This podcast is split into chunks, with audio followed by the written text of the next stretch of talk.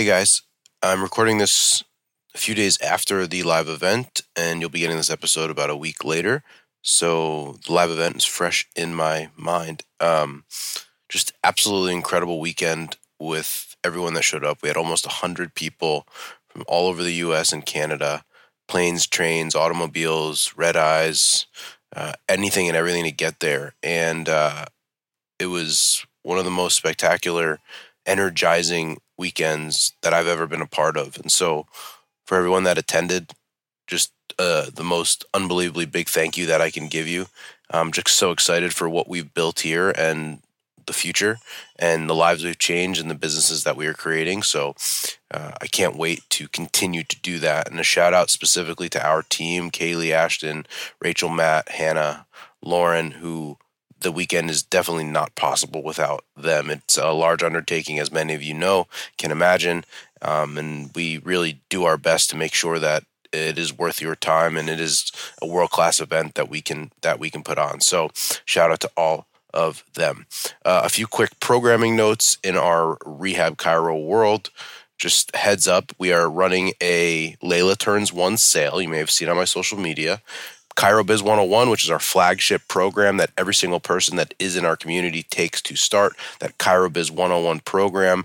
Um, the price will be going up at the end of this year after Layla turns one on Halloween. So if you had any hesitation, if you like saving money, if you want to be in our community and ever had a reason why, this is the time to jump on it. So you can reach out to us on Instagram. Uh, you can email us coaching at strive2move.com. Um, or send us a DM on Instagram. We will get you involved in our program. But again, the Layla Turns One sale ends on Halloween. So, ChiroBiz 101, you need to be in that course. Price will be going up.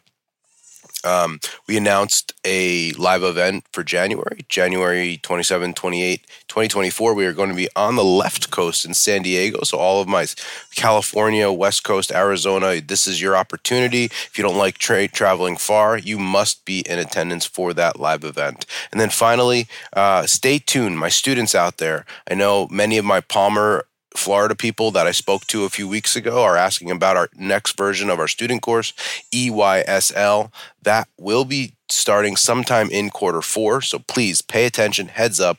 We will be starting marketing that. And as always, we try to give the early birds a special uh, discount for doing that course.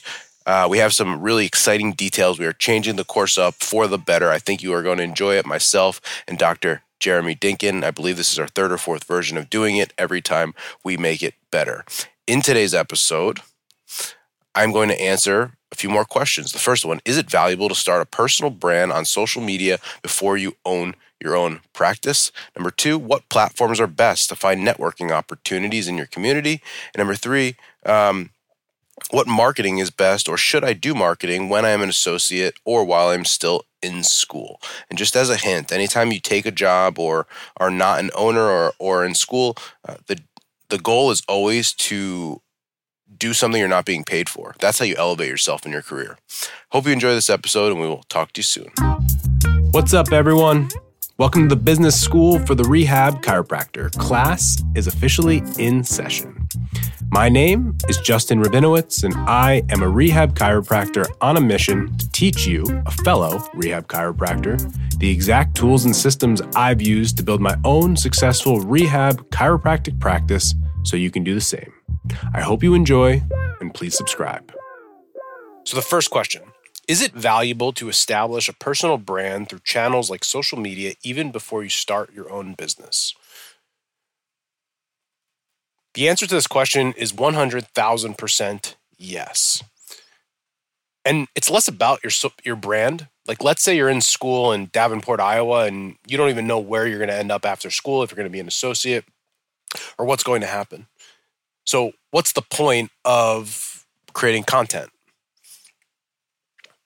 The point of creating content is not to find your customer in that situation. The point of creating content is to find your own voice. So I started school in 2009. I graduated 2012. And so 2011 is when I entered student clinic and things sort of started to settle down and slow down.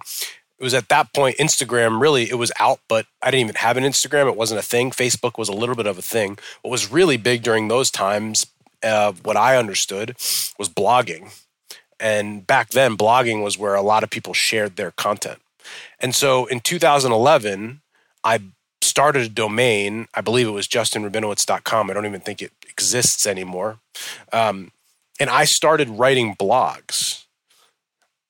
I'd imagine if we found some of those old articles, they're god awful. God awful. And you know what? That's fine because nobody read them anyway. But you know what it did? It got me going. I got in the habit of creating content. I put myself out there and I started to make a voice for myself. The only way to get good at something is to do. One of the best things about social media or the internet is as long as you're not reckless and don't do anything stupid, which some people need to be talked to, I'll address that later. As long as you're not doing that, you really can't screw it up. It's very hard to find your voice, your personality, and to find information and content that resonates with other people. The best marketers in the world understand that everything is a test. One of the hardest things to recognize as a student, and quite frankly, most doctors never get this, is the things that they want to post and the things that are interesting to them, most people don't care about. One of the most interesting things for me when I post on social media is whenever I post something in my head, I always just kind of think to myself, if I had to bet, is this going to get high engagement? Is this going to get a lot of likes? Or it's not. I always like place a bet with myself to try to see. And I'm getting better at it to know what will resonate and what won't. But there are so many times when I post something that I think is amazing and nobody cares. And then the opposite happens where it's like a basic throwaway post and it gets unbelievable amount of engagement and people and it resonates and people really enjoy it and like it. And the only way I know that is by doing. And so whether it is to create that personal brands for your practice or your business or just so that you can start to understand who you are and the content you want to create I almost think it's a non negotiable in 2023 going into 2024 to do that if you have any interest in being successful commercially, whether that is as an associate or it is a doctor. Now, let me talk to you from a business owner standpoint. You might say, I want to go find an associateship. I can tell you in our practice, as someone who has stepped away from Strive to Move, our two doctors in the practice, Dr. Kaylee and Dr. Ashton, they are the ones creating content, getting the message out there, finding what works. If you don't think that it's significantly more attractive to an employer, if you are someone who does that already and is willing and able to do that, that is going to be very valuable to your potential employer if they if they know what's up. Now, if they're threatened by it, that's a for a different podcast, but we'll get to that at a different point. So the answer to me is should you create a personal brand? You absolutely should. Now, a little caveat and nuance to your personal brand. The first thing is please don't be reckless. There are some people out there, I see it, a lot of you guys are students, and quite frankly, some of you guys are in practice. Listen, you are on this podcast. You know who we are. I mean, we wear a uniform to work, but we wear t shirts. We don't do the white coats. We don't do the dress shoes. I mean, we're pretty informal. But there's a big difference between being informal and just being obnoxious. There's a big difference between not taking yourself too seriously and being inappropriate. And for some of you guys out there that might be in school or have graduated, the things that you guys are posting, I mean, grow up, Peter Pan, for God's sakes. I mean, please. I understand you want to get attention. And I'm talking male and female. This is no, there's there's no doubt. I mean, some of the stuff that gets posted for likes and clicks, it's just not going to be the thing you want to be. However, what I would say, and we know there are chiropractors out there that play that game and it does work for them if you're going to go all in on it, just go all in on it, but don't try to be both. Don't try to be a professional doctor and something different. And so create that personal brand, take some chances, but don't be reckless. Don't be stupid. Some of you guys need to grow up, legitimately, just need to grow up.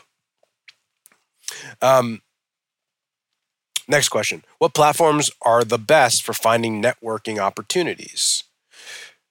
The best platforms to find networking opportunities will always be one to one, hand to hand combat.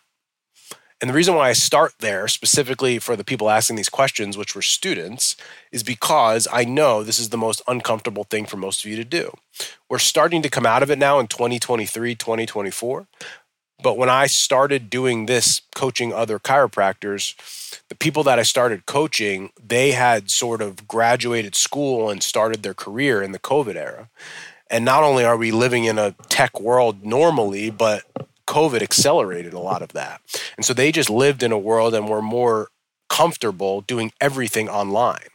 And while there is a great opportunity online, if you're going to be a brick and mortar in your community, there's really no way outside of just being unbelievably effective on social that you can get around getting into the community we are still at our practice probably 75 25 we spend a good amount on google ads and we have a really developed instagram strategy. We do seo but if you asked me could i do that or could i get into the community i'm going to get into the community every day of the week.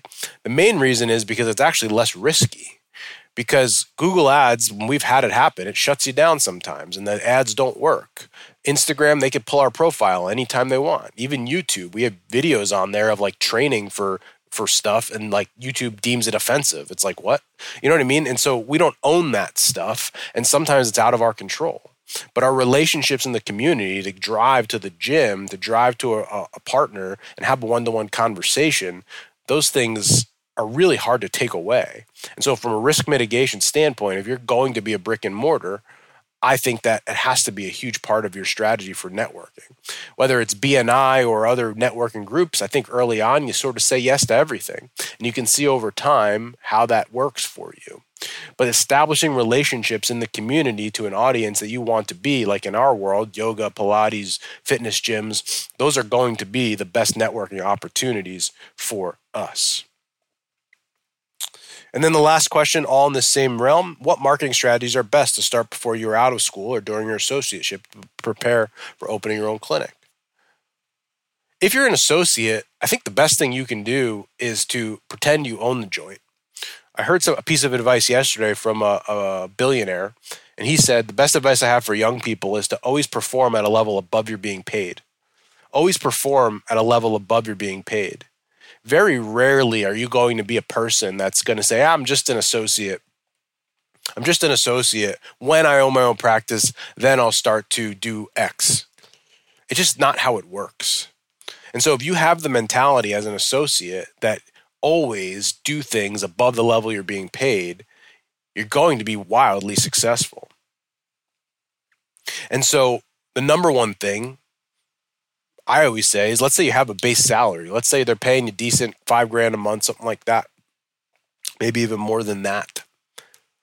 What would happen if that was taken away? What actions would you take if you had to fight and grind and claw to make a salary?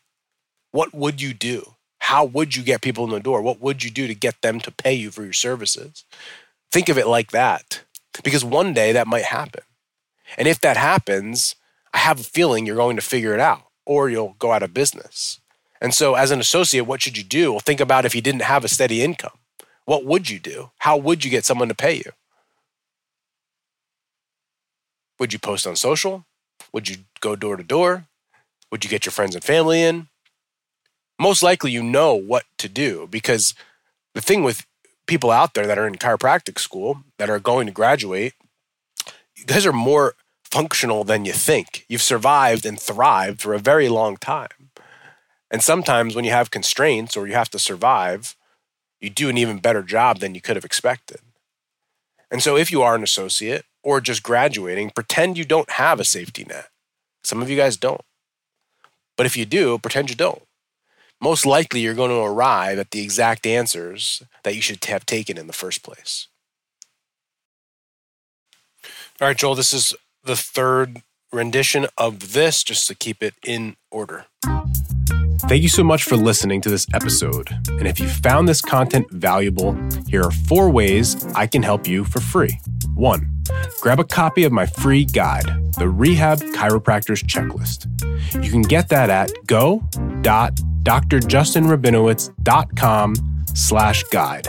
That's go.drjustinrabinowitz.com slash guide. Two, go ahead and give me a follow on Instagram at Justin Rabinowitz, where I post business content. Three, subscribe to my weekly newsletter by sending me an email at coaching at strivetomove.com. And four, leave us a five star review so we can gain access to more influential people and bring those lessons back to you.